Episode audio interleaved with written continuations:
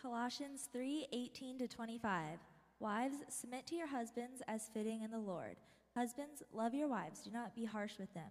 Children, obey your parents in everything, for this pleases the Lord. Fathers, do not provoke your children, lest they become discouraged. Bondservants, obey in everything those who are your earthly masters, not by the way of eye service as people pleasers, but with sincerity of heart, fearing the Lord. Whatever you do, work heartily as for the Lord and not for men, knowing that from the Lord you will receive the inheritance as your reward. You are serving the Lord Christ, for the wrongdoer will be paid back for the wrong he has done, and there is no partiality. This is the word of the Lord.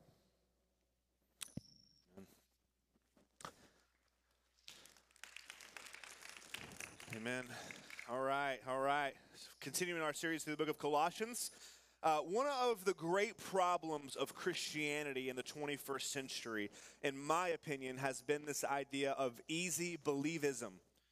The churches have been so concerned with their baptism numbers and growing great, big, large churches that they'll almost baptize anything that moves. Which is part of the reason that we have so many kids growing up leaving the faith, and it's probably because they were never converted at all or no one ever explained to them what following Jesus actually means and looks like. When talking about what it means to follow Jesus, they make it sound like a cakewalk. It's easy. All you got to do is say this prayer and you're in, you're good. You don't have to do anything else. And while it is true that grace is free, that the price has been paid in full, that doesn't mean that Christianity is easy. That following Jesus is easy because it's not. You see, if it were the case, that God were to save you by your works, there would be a limit of things that He would require of you. And if you did those things, God could ask nothing else of you. But if we are saved by grace and by grace alone, there is no limit to what God could ask of you. Jen Wilkins says it this way She says, While your justification, that is, your salvation, being saved, while your justification costs you nothing, your sanctification, that is your ongoing growth in the Lord, will cost you everything. See, Jesus is constantly saying hard things in the Bible that make all of the people around him run away. And the disciples, they don't get it. They're like, Jesus, what are you doing? We had all these people here and you scared them off. They don't get it. They could have helped our cause. They could have given us more money for our cause. They could have funded this. Jesus, you need to be more tactical. Jesus, you need to be more politically correct. Jesus, you need to be more sympathetic, less extreme. And yet, Jesus continued to call people to follow him, and he did not cower, helping them count the cost of what it means to follow him. Unless you eat my flesh and drink my blood, you have no part with me. Unless you hate your father and mother, don't bury your father, let the dead bury their own dead, he said. Take up your cross, come and die. Rejoice in your suffering. Following Jesus is completely free, but it will cost you everything. But it's worth it. You see, the gospel is more than a message that we believe that gets us into heaven. The gospel radically transforms our lives. The way we think, the way we feel, and the way we live. But so often we'll talk about that, right? We'll talk about how the gospel transforms our lives, but it's up in the clouds. It's theoretical, it's abstract, right? Yeah, the gospel, it changes our lives, but, but what does that actually mean? This morning, the text spells out for us in precise language on the ground specifics of how the gospel actually reorients our lives, and particularly this morning, how it reorients our families. See, Paul gets first things first beginning of the book.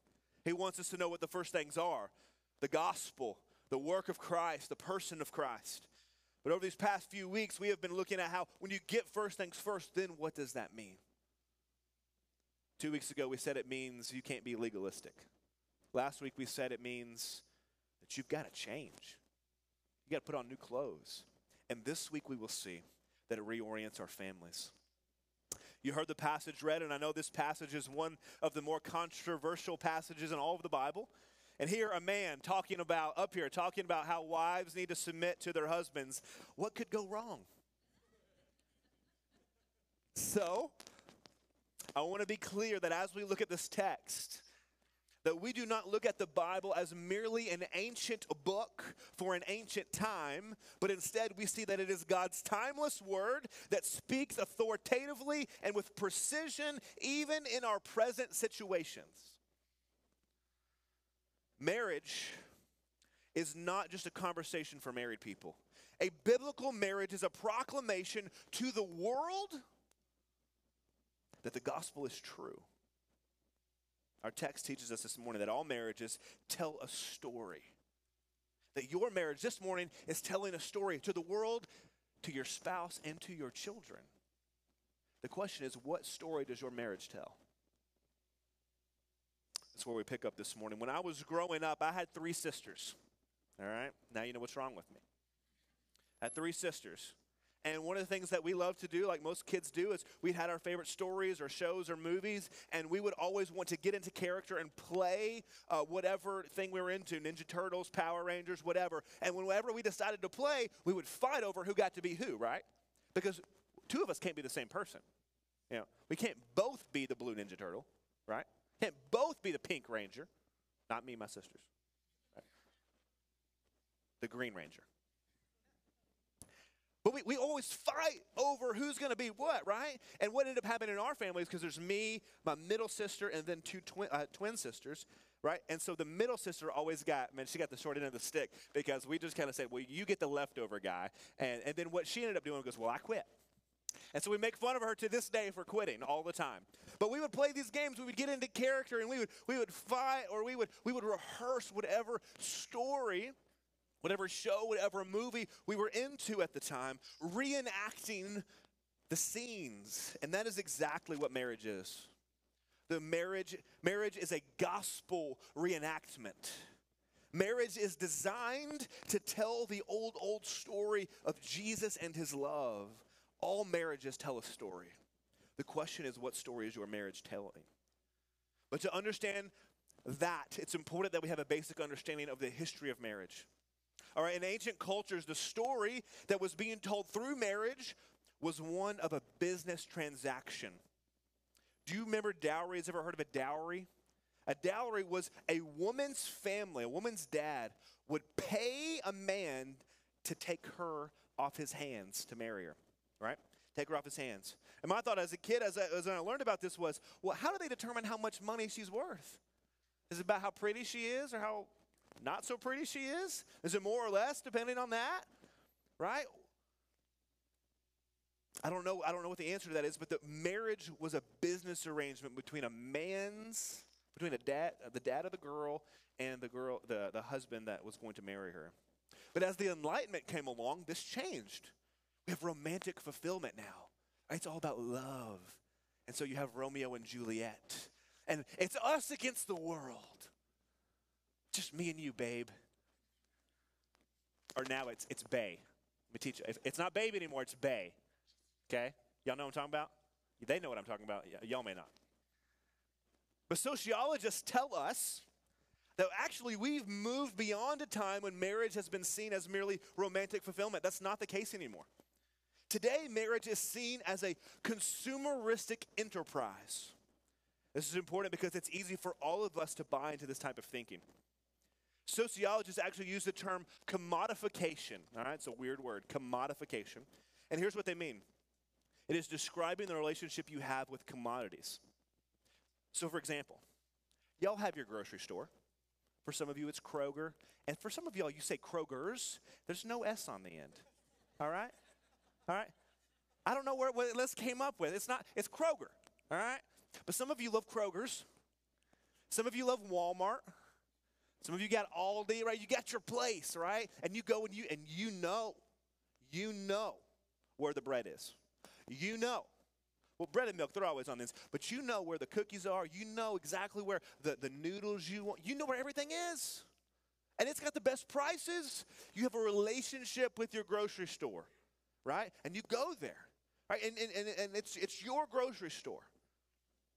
But when a new grocery store opens up down the street with the exact same products, the exact same service, but at half the price, doesn't matter how loyal you were, and just because you knew where everything was, didn't matter. You ditch Kroger's for the new place where you can get the same stuff for half the price down the street. because it's better. I can get what I need at half the price. My relationship with the grocery store is based on how well it meets my needs. You see, it's a needs based relationship. My need for cheap groceries outweighs my love for Kroger's. And marriage has become about commodification as well. It's become consumeristic. It's now about meeting my needs. If I could just find my soulmate, then I would finally be complete. I'd finally be happy. But then you get married and your spouse doesn't complete you, they don't make you happy, and then you begin to think, well, maybe I could upgrade.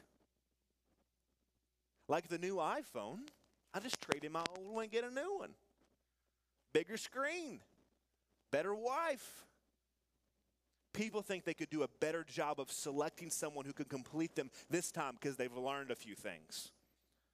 They made a poor choice the first time, but now they'll get it right. They get married again, and the cycle continues, and they continue looking for someone who can finally meet their needs. See, maybe you're thinking, did people really think that? Is that really, is that true of me? Here's an excerpt from a New York Times article entitled The Happy Marriage is the Me Marriage. She writes, The notion that the best marriages are those that bring satisfaction to the individual may seem counterintuitive. After all, isn't marriage supposed to be about putting the relationship first? Not anymore.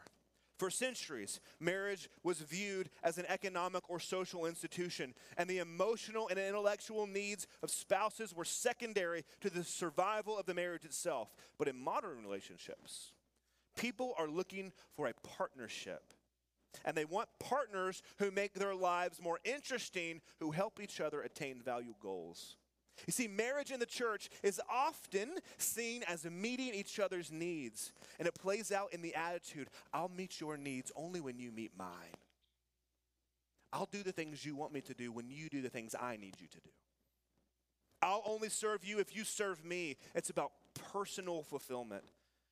If you are single and you're tempted to think, if only I could marry the right person, then I would be happy. If you are married, Maybe you think if I would have married the right person, things would have been better off.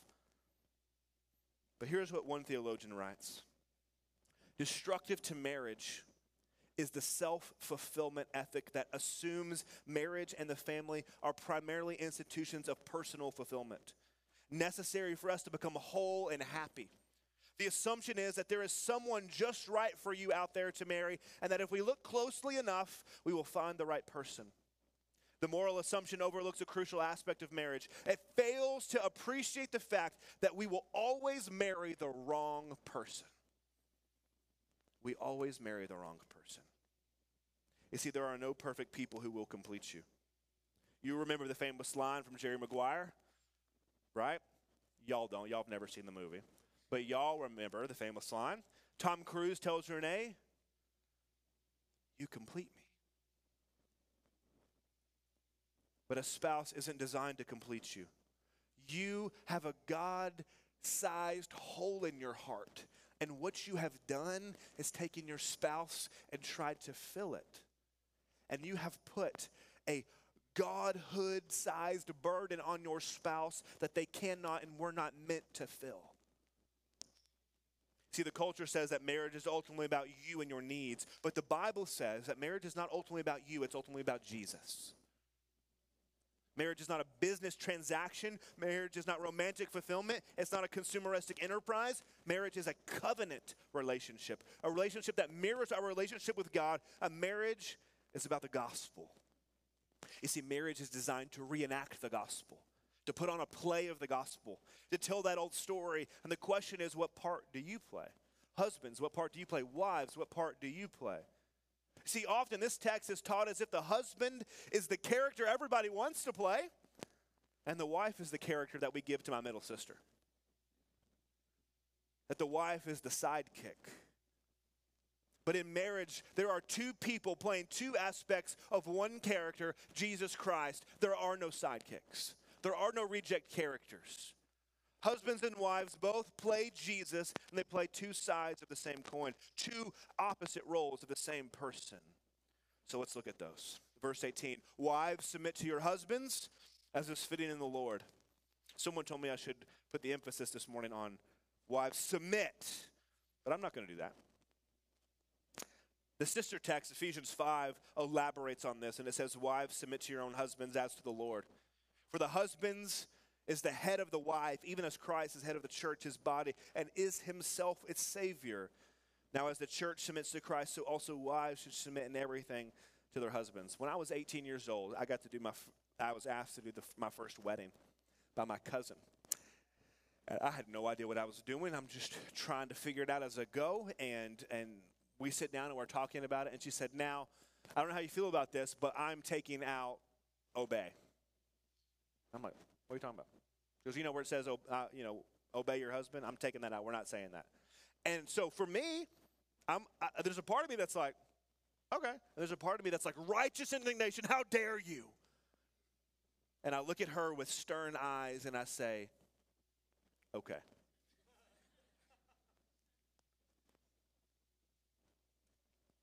It's a difficult text. There was a lady in our last church, who, or two churches ago, who, um, after our pastor taught on this, she came up to him and said, You know, I got to keep Paul on the straight and narrow on this one. I was like, Okay. In a time when feminism and empowering women is all of the rage, texts like this seem backward, old fashioned, and patriarchal. But this is not the case. You see, each person in the marriage plays the role of Jesus. The wife plays the role of Jesus by putting the gospel on display through servant submission. This is not an inferior role, but a role played by Jesus himself. She plays the role of Jesus by submitting to the Father. Jesus doesn't come to us on his own authority, but under the authority of his Father. Though he is equal to the Father, he gladly chooses to submit to his authority. The wife plays the role of Christ in displaying the gospel. Oh, wives, the way you love your husband, the way you submit to your husband, will tell the world something about Jesus. But not just the world, it will tell your children something about Jesus. The way you treat him, the way you respect him, the way you honor him. And if you do this well, it will be a living picture to them of the faithfulness of Jesus. A wife serves her husband by submitting to him. But to understand this text, we must understand the background. First, we must understand that he's not saying, be clear about this, he's not saying women submit to men. No, he's not saying that. He's saying, wives, you submit to one particular man, your husband. God is not saying submit to him because he's your Lord, but to submit to him because submission to him is submission to your true Lord, who is Jesus. There's a difference. The husband is not the Lord of his wife, but she is to freely choose to grant him leadership as her devotion to the Lord. To understand this, we have to understand what is going on when this was written. You see, women at the time were property. Men, they owned sheep, they owned clothes, they owned houses, and they also owned their wives. And there was no difference. Women would typically get married at around 13 or 14 years old to guys in their 30s, and that's shocking and weird to us, but it was common then. And these women had very few rights. They couldn't testify in court, they couldn't own property, they couldn't just leave their husband and go get a job and live on their own. They needed someone to protect them and provide for them. And they were under the authority and at the mercy of their husband, whether he was kind and loving or mean as a snake. They had no options. So in the first century, this text was read very, very differently than we read it today. Very, it was read very differently than we read in the 21st century. Our culture looks at this text and says, this is oppressive to women and liberating to men. But that's not how first century people would have read it. They would have seen this text as liberating to women and reining in men with responsibility. Men of that day thought they could treat their young wife any way that they wanted to. There were no rules. And Paul was saying, No, you don't get to do that, men. Husbands, you don't get to treat them however you want.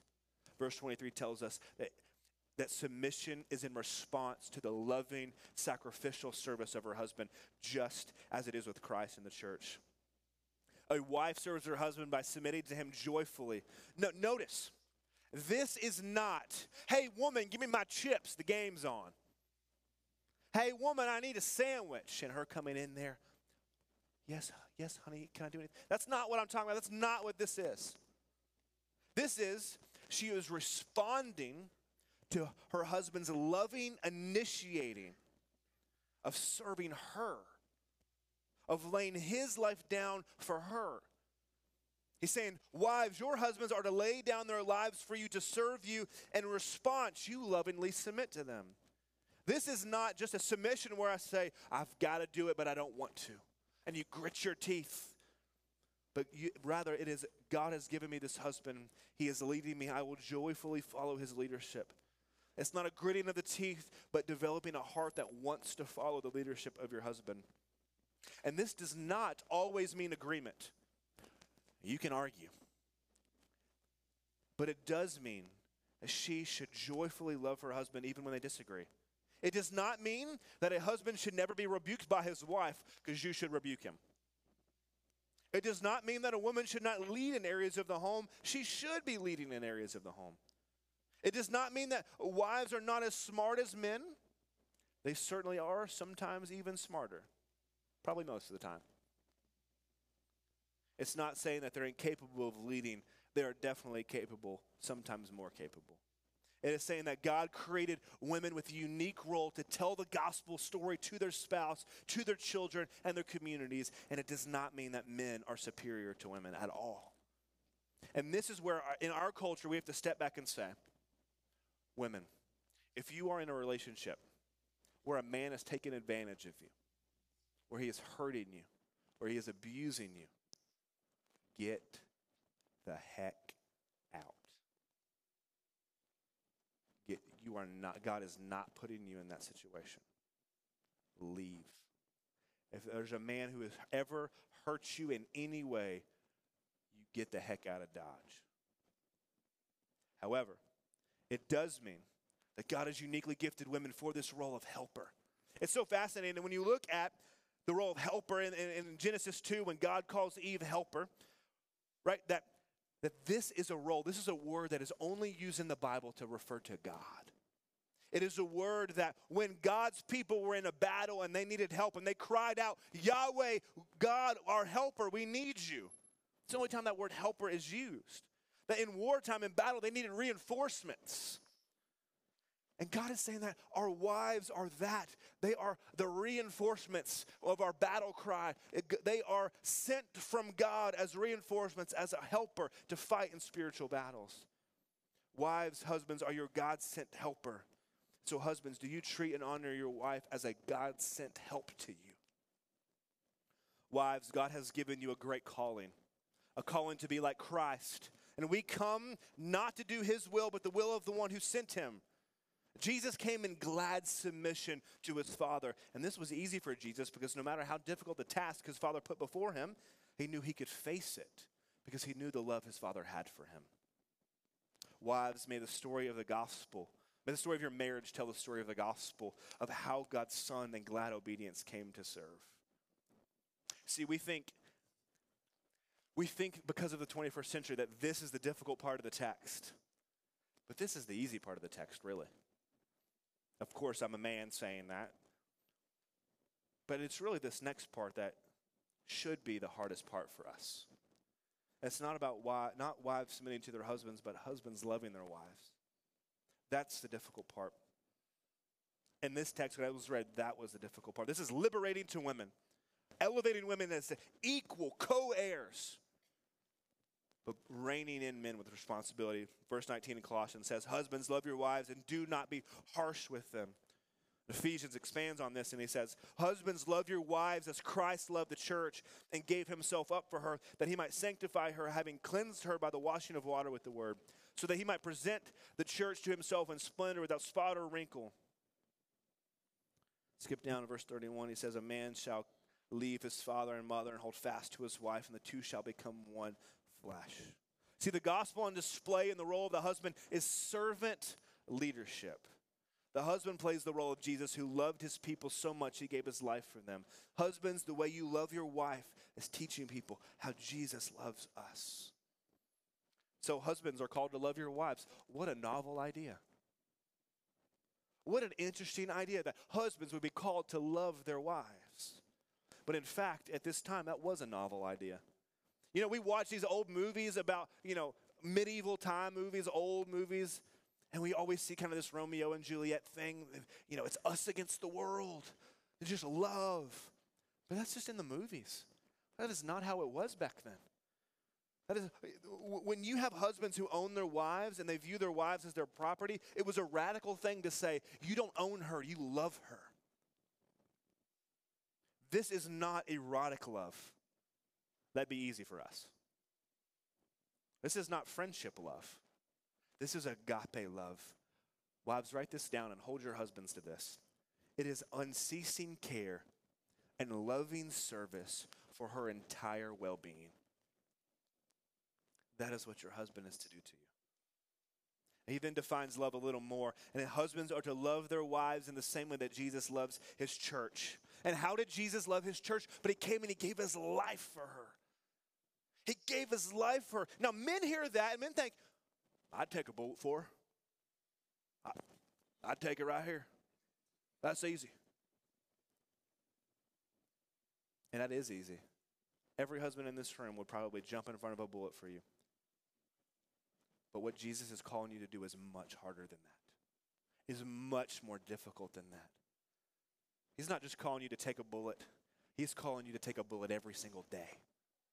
He is calling you every single day to die to yourself, your desires, your wants, to put them to death every day. The things you want to do, the things you value, the things that you think are important, you put them to death and you serve your wife. Let me tell you, that junk's hard. I fail in this every single day. I fail more often than I get it right because I want my sleep. I want to watch my game. We ain't going to talk about the game from last week, but I wanted to watch it. I want to watch my shows. I want to work on the things I want to work on. I want my things and I want them now. And God says, if you're going to love your wife, you got to get over yourself and put to death everything that you value, care about, and want to do and serve the needs and for the good of your wife. See, love is incarnational. Husbands, your love for your wife must be incarnational. Now, what in the world does that mean? See, Jesus became human. He became like us. He was able to identify and understand what it means to be human. He intimately knows our struggles and our challenges and our thoughts. So, husbands, if you're going to love your wives like Christ loved the church, you have to be incarnational as well. You got to get into her skin and understand her world. You got to understand her hopes and her fears and her wants, her worries. You must understand her intimately if you're going to love her. Like the text says, that you must love your wife like your own body. You know yourself better than anyone else. You must know your wife that intimately so that you might anticipate and understand how to love her well. Well, guys, I hate to tell you this, but to love her well means you got to listen. Not just hear her, listen. And let me tell you this not fix the problem, just listen to it. And don't fix it. Just listen to it. And somehow don't fix it. You just got to listen to it. I don't get it. You don't get it. But you got to just listen to the problem. And, and don't fix it. Just say, uh, that is rough. Save you a lot of fighting. Y'all know what I'm talking about. She don't want you to fix it. She just wants you to listen to it. Uh-huh. Yes! There's one. We got to get y'all amen and some. We got to talk. If you're going to love your wife like Jesus, you must be intentional as well. You see, you're not going to just wake up tomorrow and just happen to start loving your wife like the Bible commands you to. Men, our greatest problem, besides not listening well and wanting to fix everything, is passivity. We sit around and let our wives fill the leadership void that we were called to do. We let our wives make the decisions, decide what we're going to do, fill in the void, and we just sit back and say, okay, honey, whatever you want to do. And sometimes that's okay. It's okay to let your wife do that, but you don't do anything. You just sit back and are just passive. You're not leading your children. You let your wife do that. She makes all the plans, she makes all the suggestions. We just go with the flow. And we think that it's enough for us to just bring home a paycheck and our job is done. But until you step into her shoes and understand her world, then meet her needs, take the weight off her shoulders, you're not loving her like Christ. I read a story this week about a woman who was having surgery on a tumor in her face. And as they took it out, they nicked a nerve that caused her face to droop. And it caused her smile to be off and or not for her lips to not come up to be able to smile. And so when she smiled, it lo- looked like she was kind of, you know, this side's all messed up. And you got to imagine the fear that that would cause. You know, this young woman this mess her smile up. And her husband looked at her and he said, I think it's kind of cute. And he went in to kiss her on the lips. And when he did, he contorted his lips to meet hers where they were. That's incarnational, meeting her where she is, becoming what she needs. So you must understand her fears and hopes and worries if you're going to meet her where she is. It's not enough to be macho man, and when you're laying in bed and you hear something out back, go, honey, I got it. Let me go get my gun. I'll take care of this. Do that. I do that. I clear the house at least once a month because I hear some noise. But you must do more than that. Stop being passive. Stop letting your wives lead. It's your job. You must initiate. You must sacrifice. You must lead.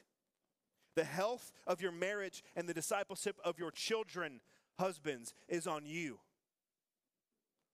In the Garden of Eden, when Eve, when the woman eats the fruit and screws everything up, do you know who gets blamed? Adam. Your marriage, the health of your marriage, the discipleship of your children is on your shoulders, not hers. You are responsible.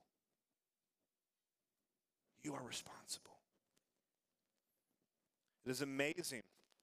I could quote you statistics all day long of the difference if a wife comes to church without her husband. You can predict with pretty good clarity the future of their children, which is vastly different if the husband comes. If the husband comes, the whole family will come, and most likely they will stay in church their whole life. But if the wife comes without the husband, it's about 50 50. Husbands, you have a great power, and with a great power comes great responsibility. To quote Spider Man. But I'm serious, it's on your shoulders. So lead. Here's the thing, husbands you are leading, whether you're leading or not. You are leading either in passivity or you're actually leading. But whatever you're doing, you are leading. Husbands, let me give you, as I wrap up, a quote from Narnia. A good Brent sermon wouldn't be finished without a good Narnia quote. But this hopefully will help you out. Something to live by. I think it's very helpful. King Lune is telling his son what it means to be a king, what it means to be a real man. And here's what he says For this is what it means to be king to be first in every desperate attack and last in every desperate retreat. And when there is hunger in the land, as must be now and then in bad years, to wear finer clothes and laugh louder over a scantier meal than any man in your land. Men, you want to love your wives and your family well, you want to lead well, be first in, last out, and laugh the loudest. Be first in. It means you initiate, you lead. You don't wait on your wife to do it, you do it. Be the last out. Get the job done. Don't leave till it's finished. Work and serve harder and longer than anyone else. And laugh the loudest. Bring joy to your home. Even when times are hard, show them by your laughter that everything is going to be okay. Husbands, your life is telling a story, a story about a God who came to give his life for his bride. And is your life as a husband in telling that story? You see, a husband who does not love his wife should not demand submission of his wife. And a wife who is not submitting to her husband should not demand that type of love from her husband. They go hand in hand. And when they work together, it is a beautiful picture of the gospel, a beautiful picture of Jesus. Let me just give you this hint.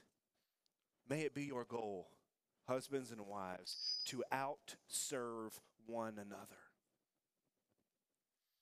Sacrificial leadership and glad submission. sacrificial leadership. Not authoritative leadership, sacrificial leadership, life giving leadership, glad submission. Two sides of one character. You get to play, you both get to play Jesus. You don't get the reject character, you both play him. So, what story is your marriage telling? What does it tell the world? What does it tell your children? Is it telling the story of the gospel? Or is your marriage telling a much different story? A terrifying, ugly, sad, sad story. Or is it telling the story of hope of the gospel?